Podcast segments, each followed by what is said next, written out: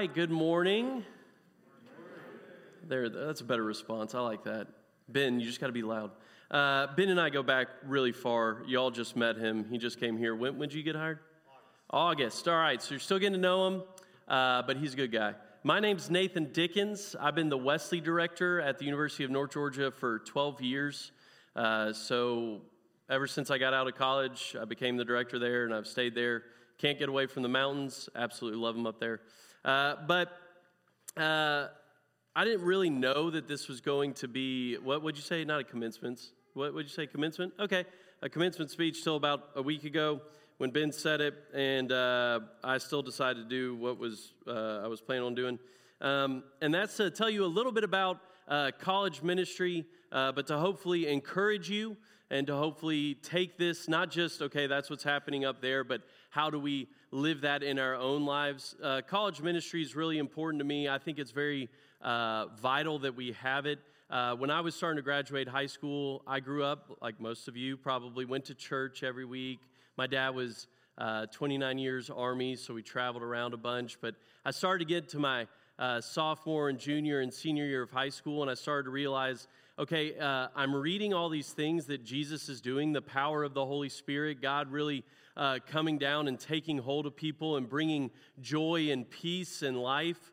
And yet I wasn't experiencing it. All I felt that being a Christian was was to go to church, go to Sunday school, try to be a good, good little Christian boy, and that was it. And I got to this point as as I was leaving high school that if being a Christian is just being a good person and showing up to church, I didn't want anything to do with it. Um, either God was real and what he said in his word was real and active and alive and would save me and bring peace in the midst of chaos and joy in the midst of pain. And he could heal people from endeavors and he could change people, or he wasn't. That's how I kind of thought about it. And I finally started kind of going through this time in my life of trying to explore and figure out. And thank God his grace was still there and really opened up my eyes and I started to experience the Holy Spirit and what it really meant to be a, a Christian, not to be a good Christian boy uh, in the South and just go to church and do all that. And so I'm very passionate. Why? Because college ministry, uh, statistically speaking, is the last best chance to reach people for the gospel. Now, God moves in mysterious ways. God does a lot of different things. I saw my dad go from a good Sunday school church guy and then at about 45, 50 ish, the Holy Spirit hit him for the first time, and his life was forever changed and altered. God can move in people's lives no matter the age, but statistically speaking, uh, college is the last best chance. Because by the time people get to 24, 25, and 26, they've decided who they want to be and what they want to be about and what they want to believe. And we're entering into uh, this Generation Z. We've been in it for a little bit. Uh, ever since, this shouldn't be a shock, ever since like the 40s, 50s, America has slowly and steadily become less and less and less Christian. Uh, we do live in a post Christian culture now. Uh, it is not uh, normal uh, for there to be a lot of Christians. It's shaping and changing the way our culture moves. Uh, there's been a big drop off, even going into Generation Z, but that's not to say, oh, this new generation's terrible. No, uh, it's actually been steadily declining for a very long time. Generation Z happens to be the most anxious and depressed and worried and suicidal generation that's ever been than before. Uh, we see that at North Georgia. We got some Wesley students here and former Wesley students that came down. Uh, that, I don't mean to be too harsh, there's a lot of kids, but suicide has now become semi normal in our culture. And it comes to this time where uh, it can feel like you're like, Nathan, where's the hope in all this? What's really happening? Um, and that's where we're going to get to Scripture. Uh, all right, so our Scripture comes from Luke chapter 9, and we'll start with verse 10. When the apostles returned, they reported to Jesus what they had done. Then he took them with them with him, and they withdrew by themselves to a town called Bethsaida. Uh, but the crowds uh, learned about it and followed him. He welcomed them and spoke to them about the kingdom of God and healed those who needed healing. So imagine this. This is right after Jesus sent out the apostles to go out without uh, they t- he told them not to bring any extra clothes, not to bring any extra food, not to bring any extra water, and to go out into the towns and to preach the good news and stay at one house if they welcome you for a time, and then go to the next town. If they don't welcome you, what did he say? To kick the dust off their sandals and walk away. And they're excited to come home. They're excited. All these miracles have happened. They've gone out to pray for people and tell people about the good news. And the Holy Spirit's moved, and people have been healed. And all this is happening. And so they're excited to come back and meet with Jesus. They're probably also a little tired. Uh, and so they're going out and they're like, all right, let's go to a quiet place.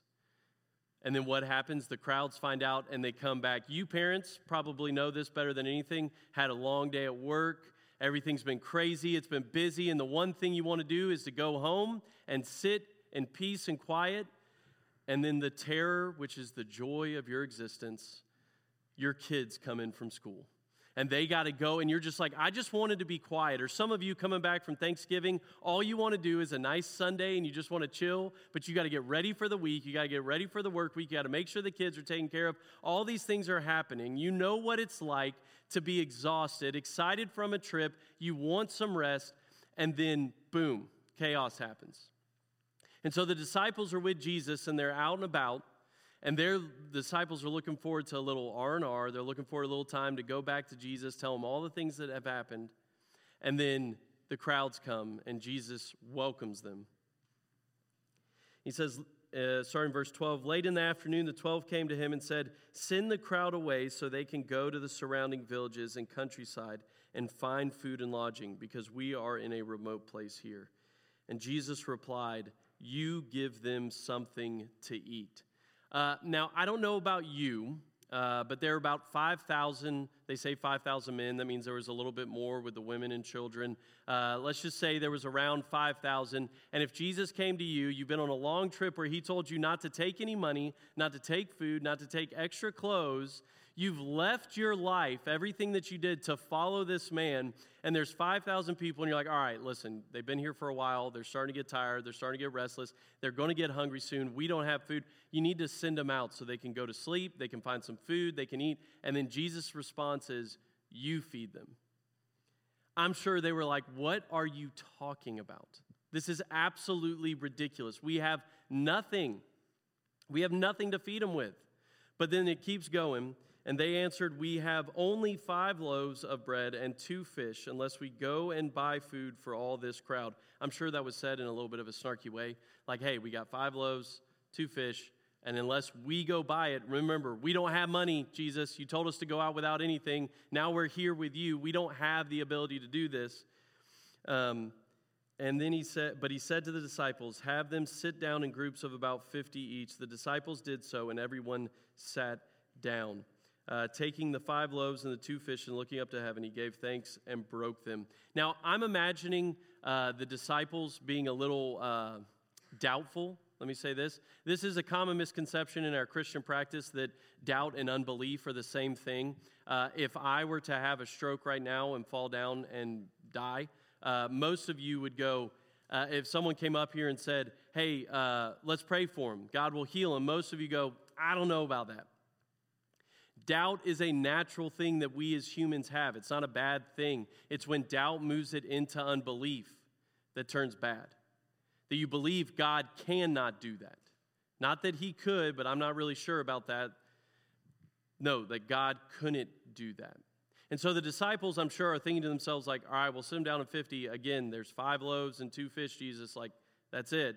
It seems pretty doubtful it's going to happen, but I guess Jesus can do whatever he wants to do. And they, they do it, but there's probably a little doubt, not unbelief, but a little bit of doubt because they're also remembering all the things that they had just done when, and Jesus had just done a bunch of miracles. They've been around, and I'm sure they're thinking, okay, Jesus has done this. This seems a little weird, though. Like, I don't know how he's going to make food out of nothing. And so uh, but he said to the disciples, Have them sit down, groups of 50. Then the disciples did so, and everyone sat down, taking the five loaves and the two fish, and looking up to heaven, he gave thanks and broke them. Then he gave them to the disciples to distribute to the people. They all ate and were satisfied, and the disciples picked up 12 basketfuls of broken pieces that were left over. Um, what I love about this passage, it, it speaks to the humanity of us all being tired, being weary. Uh, but then it comes back to this place of Jesus doing the miracle, but he's wanting the disciples to be a part of the miracle. God can do a lot of things, but He created us to be in communion with Him. He created us to be His hands and feet, and God wants us to be a part of things.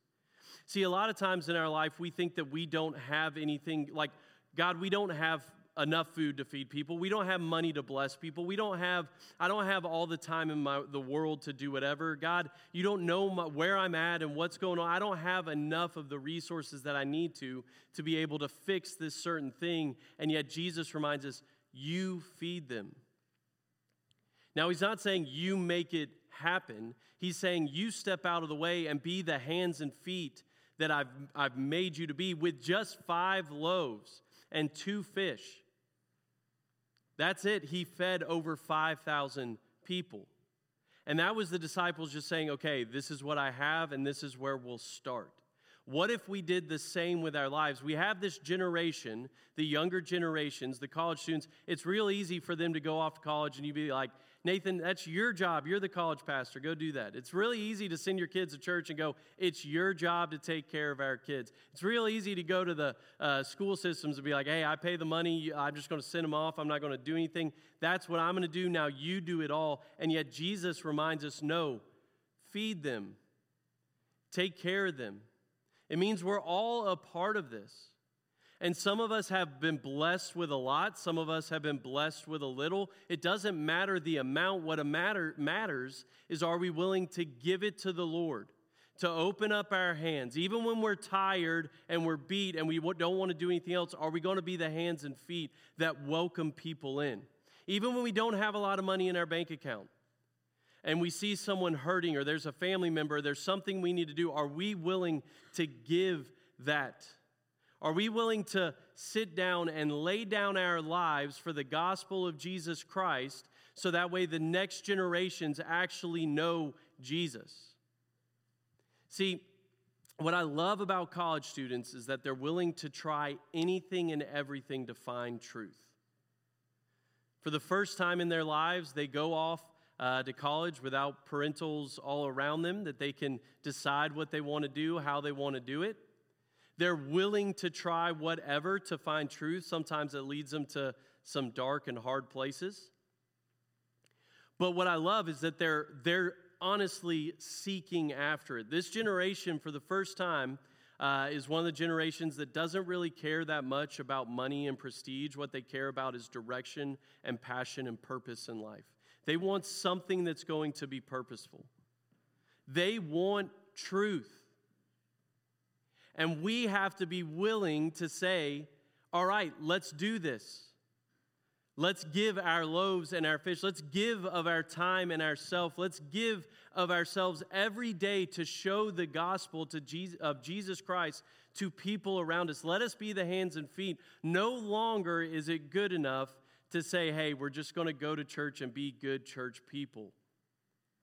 You know, back in the day, my parents uh, did the classic stuff of going off to college. You did your four or five years. Back then, it was mainly four. You had fun. You kind of left the church for a little bit, but by the time you got married, you know, you start getting to the late 20s, you get married, and then you have kids, and you think, man, the church gave me good morals and good things. So I'll naturally come back to raise my kids. That time is, is gone. Once people, statistically speaking, the younger generation, once they leave the church, they don't come back. And in fact, being in the post Christian culture that we're in, a lot of people say that Christianity gives bad morals, that it's a bad God, that it's not a good God, that gives good morals, that has a way of life, that it's actually evil. And so, if we don't be the people that actually give of ourselves and say, God, you have my whole self. And I'm going to I'm going to be the one to be the hands and feet. We're going to lose a big generation. And I have a huge heart for college ministry. I love it too because uh, unlike most churches, except for this one, because y'all are in a cool, awesome space, most churches, they always do what they do. There's no change, there's no fluid, there's no nothing. They just want to do what they've always done, and you better fit the mold and get in. Not trying to bash any churches. Churches are great, and we need them. Uh, but college students are a little different where they're saying if this God isn't real, if this isn't what I, I read about and it's actually going to work out and see, and the power of God is going to move, then I don't want anything to do with it. And that's exciting to me because people are really wanting God. It may seem statistically that, oh, this seems really bad. Our culture's going in a weird place. What happens if we lose this generation? What I'm seeing is that we are ripe ripe for an awakening. That we're finally getting to the point that, like, all we can do is get on our knees and absolutely pray that God moves and our kids, grandkids, and this next generation move in our own lives. That we have to go back to the desperation, the need of God. We found that, and by we, uh, a lot smarter people than I that actually do statistics and testings and all that type of stuff, but found that uh, just throwing money at stuff, like having the cooler church and the cooler lights and the cooler sound, doesn't bring people. Why? Because they want the truth of the gospel, they want something more. And we have to be the people that say, we're going to give more. We're going to lay down our lives to follow Jesus.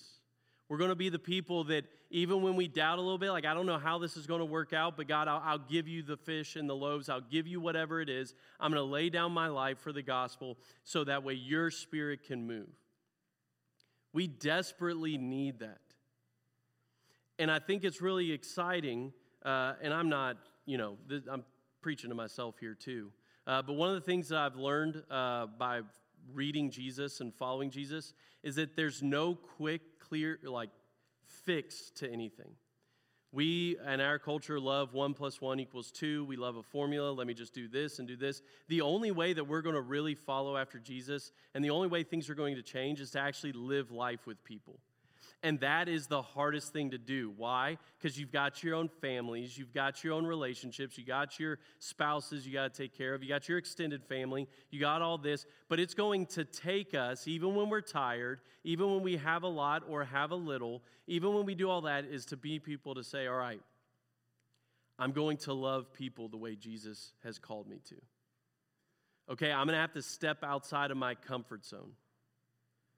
Doesn't matter the age. I'm going to live life with people. I'm going to invest in people. I'm going to break bread with people. I'm going to be with them. That's what Jesus did with his disciples. He didn't meet with them once a week.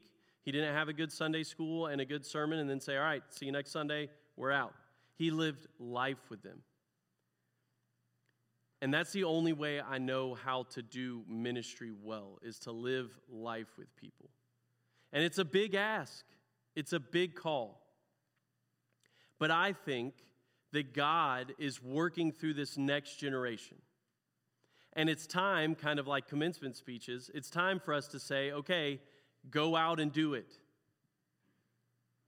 It's time. It's time for us to step out and be uh, the church, be the people that God has called us to be. And I believe in doing that, we'll see the Holy Spirit move in ways that we've never seen in our lifetime. Back to the Great Awakenings, the second Great Awakenings, I believe the Holy Spirit will move and people will be healed, marriages will be saved, uh, people will, will, will be turned back to the love and grace of God. Let's pray. Lord, thank you for today. Thank you for this time. Uh, Lord, as we continue to worship, uh, Lord, I just pray that uh, your spirit move here. Lord, I, I, I thank you for this opportunity. I thank you for this beautiful place that we get to freely worship you. Lord, I pray for each person here. Uh, Lord, I pray that your spirit just comfort them. We've had a beautiful week of Thanksgiving and meals and being with family and friends and probably traveling, and there's Probably a lot of people who are tired. I know I am. But Lord, what a blessing. Lord, I pray that your spirit bring peace, and joy and purpose. Lord, I pray that your Holy Spirit convict us where we need to be convicted. For your conviction is not bad, your conviction is sweet. Lord, lead us, teach us how to love people well, how to sacrifice our lives. Lord, teach us what it means for us to go out and feed people physically, spiritually, emotionally. So, God, thank you. In the name of Jesus, amen.